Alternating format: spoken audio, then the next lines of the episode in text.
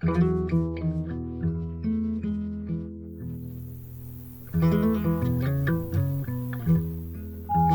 me, the foundation of a good loaf of bread is the grain. My favourite bread is Oxford Hamblin's Bakery sourdough country loaf. It being grown without any chemical input.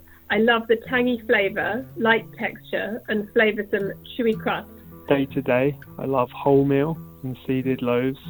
Ideally, this is milled locally and the whole of the grain is used in the bread. I love their density, they're very filling and add necessary vitamins and nutrients to my diet. In addition to the flavour, I often drive 30 minutes to Hamblin on a Saturday morning because I love the attention to detail that Hugo and Kate put into their bread, from the soil itself, the grain variety and how it is grown, to the milling, and finally to the nurturing of the dough, the baking, and the warm welcome I receive when I arrive at their bakery.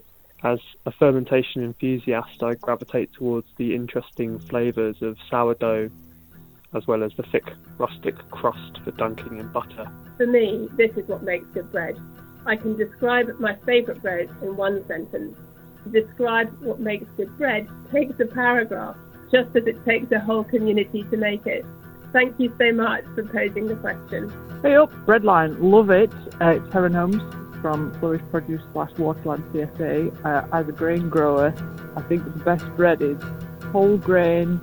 All the bran needs to be in. It needs to be brandtastic, 100%. Bye.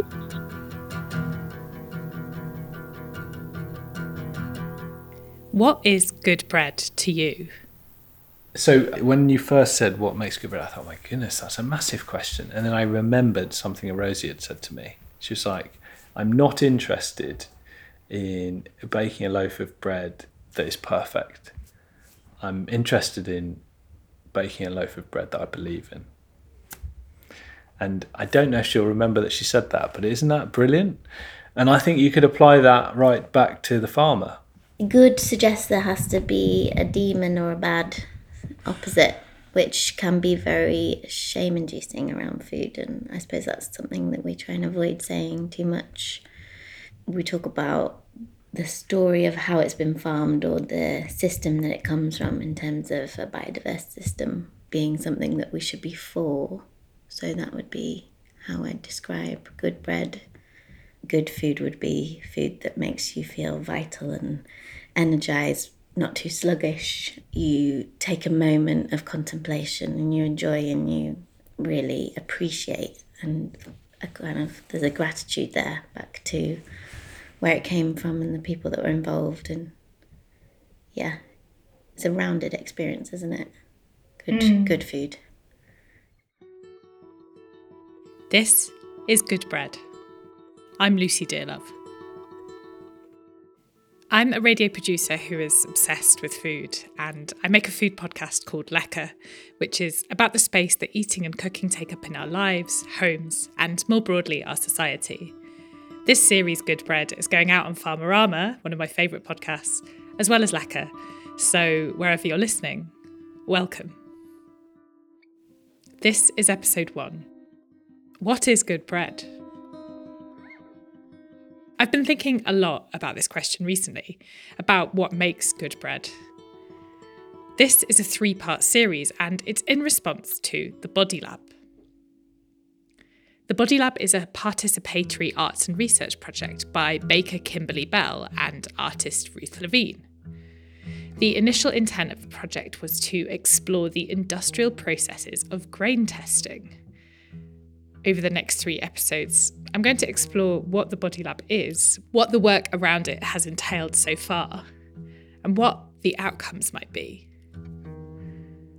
But I wanted to begin with Ruth and Kim's own understanding of what good bread is. I actually went straight to an image or feeling of what it means in terms of just sitting down in my kitchen with a slice of toast and butter and some flavour. I think that's what it kind of came to mind. So I think it's um, good bread to me is a moment to pause maybe it's all of the hidden everythingness that goes into bread that I'm kind of demands a kind of slow, kind of quiet moment of eating. There's a real level of satisfaction in eating. So, good bread to me in the beginning would have been something like when you go to a really nice restaurant and you're really surprised with this warm basket of bread that comes with really good butter, and you just eat it and you're reminded because you're used to eating the supermarket stuff or whatever, you're suddenly reminded that bread is really delicious and it's really sat- deeply satisfying and nourishing and it feels like an amazing gift. But since I've been on a journey of becoming a baker and thinking about what it is to be a baker, the meaning of bread or the significance of bread has obviously changed a lot. And where I'm at, or where I've arrived at, is that bread for me is a system, it's not an object. And so I can't untangle the idea of good bread from the idea of a good system. And obviously, the system by which bread is delivered is really complicated. And so there would be many facets for me of what would go into a good system to make, therefore, what I perceived as good bread. I'd add to that that I'm really interested to circle back to that original feeling. And the aim of my work, or the thing I'm most interested in, is if we get all those bits right in the system so that intellectually I can feel that they're good bread, can I still deliver that real sense of satisfaction and that, that instant wordless sense of nourishment that just comes from feeding somebody. Kim and Ruth have both centred bread, or more specifically wheat, in their work in different ways. If you're interested in bread, you might have heard of Kim's Nottingham based small food bakery. I think I've always been obsessed with food. I've done all kinds of like what I call food adventures, and then I had a bit of a, a career working in construction. And I run a construction company that was very dynamic and delivered very fast turnaround projects for supermarkets. So after 15 years of working for supermarket clients, that was a brutal awakening as to how food retail is done in this country. That led me to basically start Small Food Bakery. It's a bakery that was started as an experiment in an art centre and it gave me a platform to really unpack my feelings about being a feeder and my responsibilities to the people that I feed. Yeah, that's how I came to be a baker really. The I thought about doing lots of other food related businesses, but actually it was bread that became the anchor point. It became this sort of really simple, obviously it's complex, but simple baseline to unpack the whole food system basically. It seemed to be right at the core of all of the problems and also an amazing emotive product to engage a community. Ruth's work as an artist has also approached bread as an anchor point like this, unpacking and exploring large scale systems. So it's never been driven by the food itself. I've always been somebody that questions and someone who's had a, a curiosity at the centre of everything I do. And then I became an artist, and that gave me permission to use those things as a basis for my practice. I started working with another artist called Anne-Marie Culhane, and one of the things that we started to explore was food systems, but it was more, from my perspective at the time, I was really interested in large scale infrastructure and how we relate to the ways that we do things, how we have agency over the ways we do things when these systems by which we do them are so uh, huge, out of scale of the human scale that we are. We ended up looking at wheat because it seemed such a central key focus, a lens through which to unpick the food system. And I think we knew that on some level, and then we undertook a project where we brought lots of people on board and grew a field of commercial conventional wheat with a farmer and then unpicked that. And that year long learning alongside other people that we kind of framed under a project called A Field of Wheat was quite a, a spiral. we learned so much as people who didn't know that much before. So that never quite left my system. A field of wheat took place over a year between August 2015 and August 2016, and as Ruth has explained, was a collaboration between her, Anne Marie, and Peter, a conventional farmer based in Lincolnshire, who was passionate about communicating ideas for a sustainable future for British farming. There were about 40 others who became stakeholders in the project too people from the food industry, farmers, artists, and members of the public. It was really kind of like a way to focus in on the environmental crisis that we've been in and we are in, and that wheat was a very tangible, relatable way, especially when you get it to the bread stages of things, of enticing people in to question and to take them on a journey back through the system and the processes to discover actually this is problematic. We need to have another way of doing this. From the beginning, at the heart of the Body Lab was a desire to reimagine the way that we measure the quality of bread, or rather, the way we measure the grain that goes into the bread, sold in tons across the country each day. To help me understand this desire for reimagining, Kim explained how the current system operates. Most simply, farmers will be growing wheat either in a chemical or in an organic system. When I came into examining the sorts of flour I wanted to buy, I knew I wanted it to be non chemical. And so I started to visit farmers and organic farmers and try to understand what the challenges were with growing wheat. And it quickly became apparent that they would try to grow wheat for milling quality what I was getting was that it was almost impossible.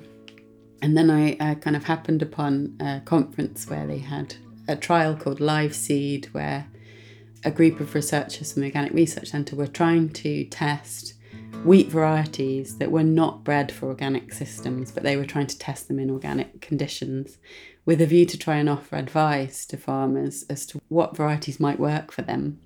And so I was just left feeling like there was this incredible challenge where organic farmers wanted to grow wheat for human consumption, to go into the food system, and that was what sat within their values. As farmers, they wanted to feed. But what often happened is that the wheat didn't reach the quality standard required for milling and would end up inadvertently going into industrial animal feed, and that's the risk.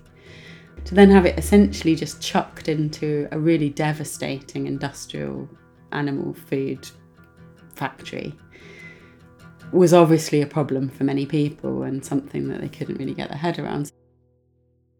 There are metrics that are set by the industrial millers in the UK uh, which determine whether or not they will buy a crop from a farmer, and those metrics range but two of the ones that get held onto by bakers are, are called protein and Hagberg. Feed wheat, it was a moisture Hagberg um, and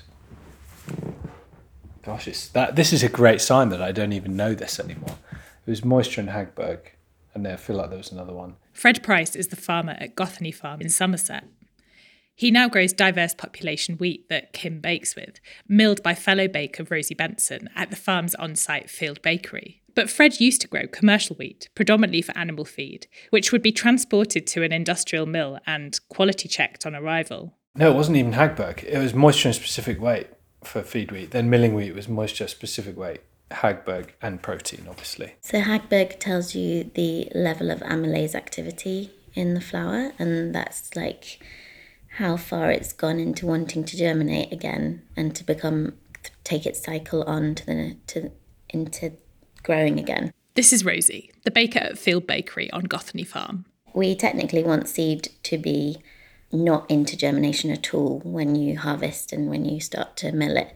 A little bit of germination is good for fermentation, but not too much. Hagberg falling number. So falling number because you make a kind of flour suspension and then a plunger falls through it. And if the sugars are intact, it's all kind of like syrupy and sh- thick. It takes a long time for the plunger to go down.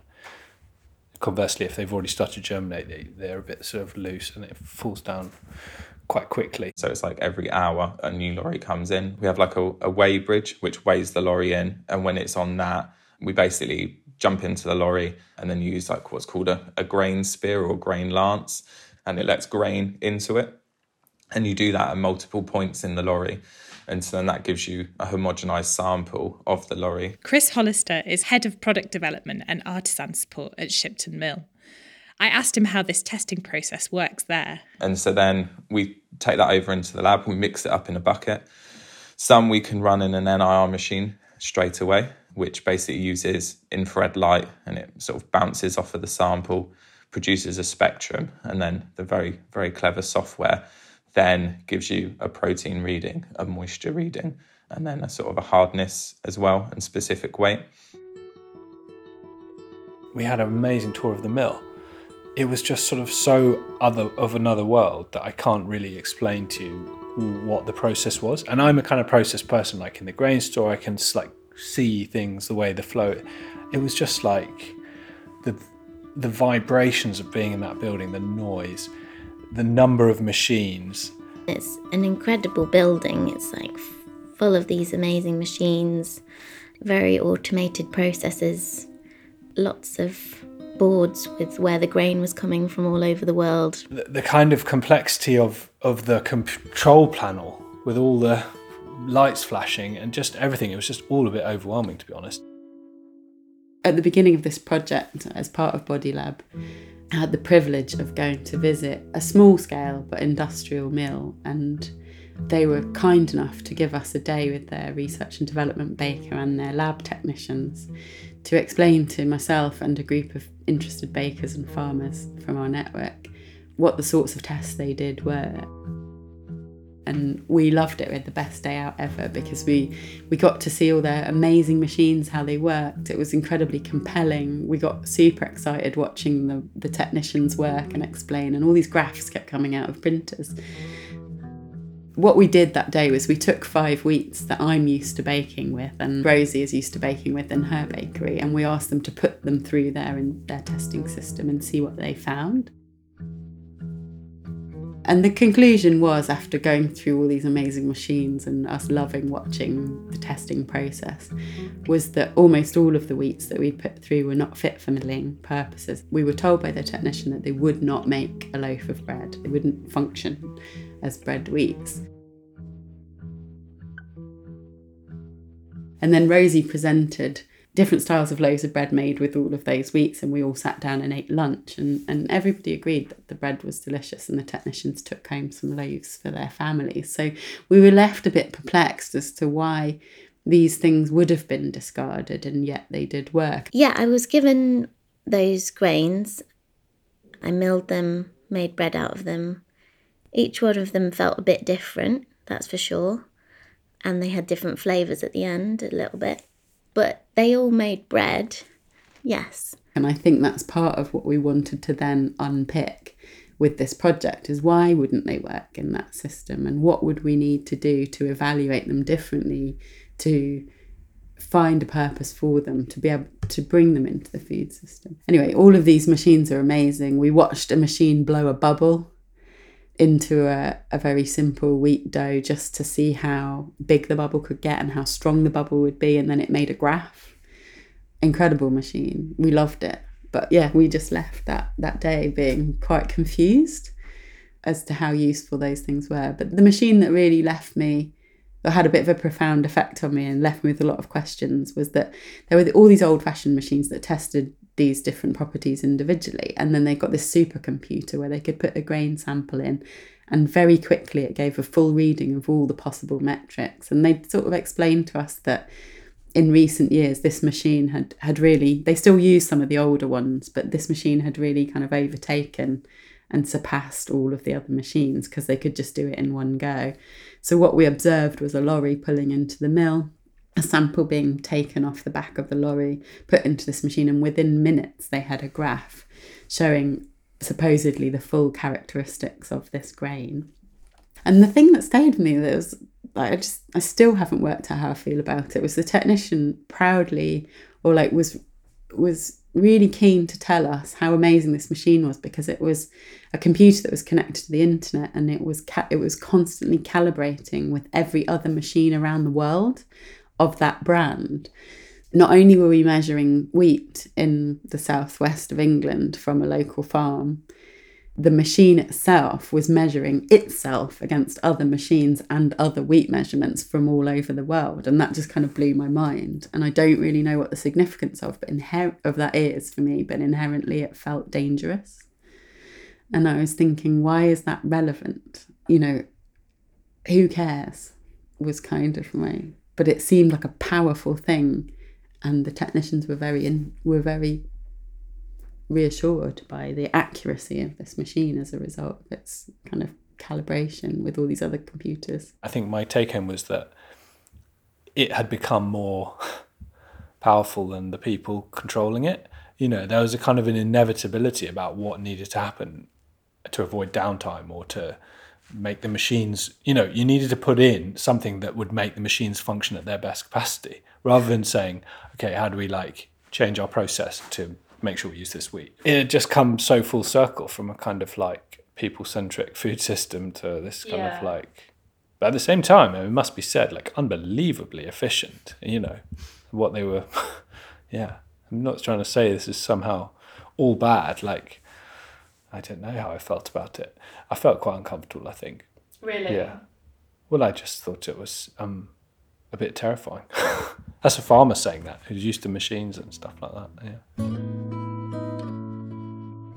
The farmer's experience at the mill is something I'd wondered about since I'd first listened to Kim talk about farmers having their organic grain rejected based on these industrial metrics we've been talking about. What did it actually feel like to have a lorry of grain rejected on arrival at a mill? As Fred's explained already, he no longer grows commercial wheat that's shipped off to be sold at a mill. But he remembers clearly how the process worked during that period when the farm was doing that. We had a couple of loads rejected in our time. And then the mad thing is, you then blend it with something else you've got here and send it back to the same place. Or you put it somewhere else on the lorry. That was a classic trick you know, different mills. They had um, some had manual sampling, but by increasingly because you didn't want people going up on a ladder and sampling the lorry, they would either and we I sort of took on the farm in 2007 to the first five years, I think it was before these automatic sampling spears came in, or they were a bit expensive maybe. So they let some mills let the lorry driver carry a sample bag in the cab. So you would like, we would be here the night before putting a bit of wheat on the Aga to just dry it down to the right moisture. So then they would go, there would be this sort of subjective, is it good or not test. Then it would go through, if it was feed wheat, we mostly sold feed wheat, let's be honest.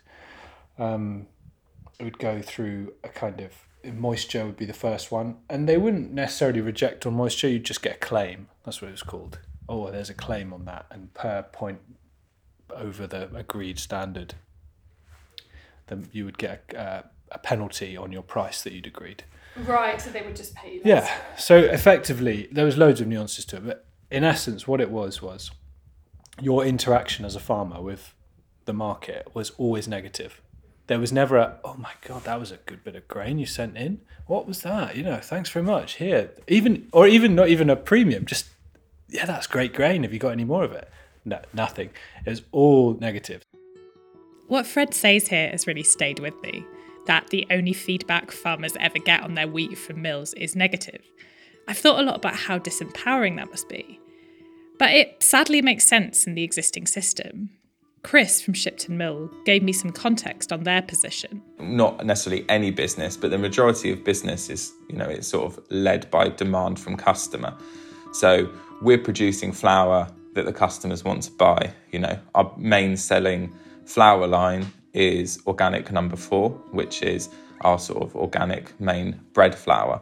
And so the demand for that, you know, is massive. And so there's obviously a reason for that because people like using it and it works well. And that has a, you know, a protein content of sort of 11 and a half to 12%.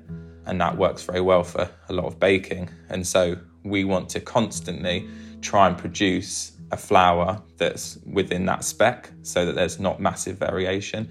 Occasionally there is, sometimes there is variation, and that's wheat is an organic, it's a naturally produced, you know, thing. And so year on year and throughout the year it will vary, especially if you're using a lot of English wheat. One farm to another will vary massively. And so we test the grain on intake to make sure we can then try and mill it to produce a, you know, a, a flour that throughout the year will be fairly consistent. We don't use any additives. So, other than fortifying ingredients, which we have to add by law, we don't add anything else. And so we have to make sure grain, you know, we can't adjust other than blending grain. That's all we can do really. And so we test on intake to make sure that we can consistently produce a product. That's, you know, that's the reason that other mills do as well, especially the massive mills. They're producing a lot of flour for big plant bakeries like Chorleywood bread process. And so they have like really, really tight specs. And so, you know, sometimes they will use additives and they will adjust things on mill, um, but they have to be very, very um, careful because otherwise, if they send a customer a flour that's slightly out of spec and then they start using it in their process and you know it doesn't prove slightly uh, well it doesn't prove how it normally does because the enzyme activity is slightly different then all of a sudden they might be wasting tens of thousands of loaves of bread and then you know that costs a lot of money and so, yeah, that's the reason that we test. Some of our flours have wider specs than others. You know, if, if it's all UK or if it's heritage, they're much broader because, you know, we can't blend and the grain is what it comes off of the field. But then the customer base that buy that, they understand that and they're used to it. And so they know that each batch might vary slightly. And so they, they adjust that, you know, they're skilled bakers. Whereas some of the larger places, they their bakers aren't necessarily as skilled and they're sort of they're following more of a formula and so they want it to perform the same each time and so our job as millers is to try and to produce a flour that can do that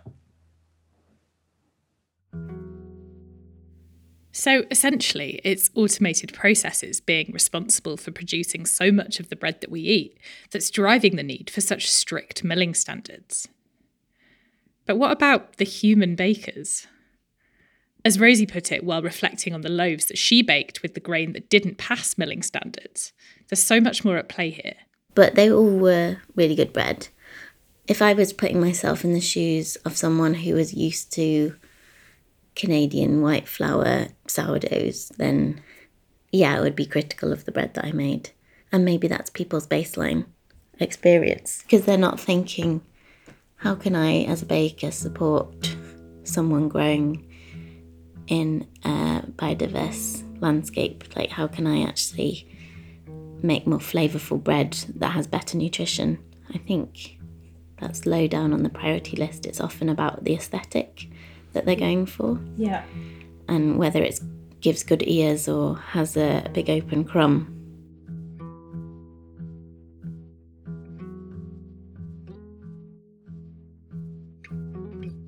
So, We've heard about the different tests that take place when wheat arrives at the mills and heard some of the justifications for this process. And also some exploration of why reimagining this testing system could be positive for bakers, farmers, and millers. But where does this drive for consistency that Chris talked about actually come from? And what's its cost to us? That's on the next episode of Good Bread. Good Bread is hosted and produced by me, Lucy Dearlove. The Body Lab is a project by Kimberly Bell and Ruth Levene, funded by Farming the Future. Thanks very much to Shipton Mill for their time, openness, and generosity in allowing us to explore these ideas. I want to say a huge thank you to everyone at Farmerama who has helped with this in various ways Jo Barratt, Abby Rose, Dora Taylor, Olivia Oldham, Annie Landless, Liza Jenkins, and Lucy Fisher. The music is by Owen Barrett. The artwork was by Hannah Grace.